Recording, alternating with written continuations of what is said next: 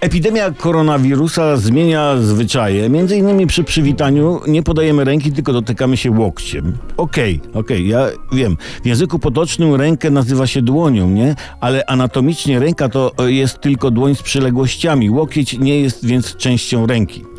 E, łokieć zastępuje więc rękę przy powitaniu i może się tak zdarzyć, że i w języku łokieć zacznie wypierać rękę i będziemy mówili na kogoś, kto nic nie robi, siedzi z założonymi łokciami.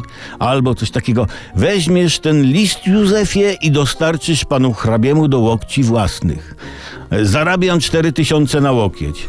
Powiemy, Stanisław jest prawym łokciem prezesa. Zuzia i Natalka grały na fortepianie na cztery łokcie. Wszystkie transporty żywności przechodziły przez łokcie Wokulskiego.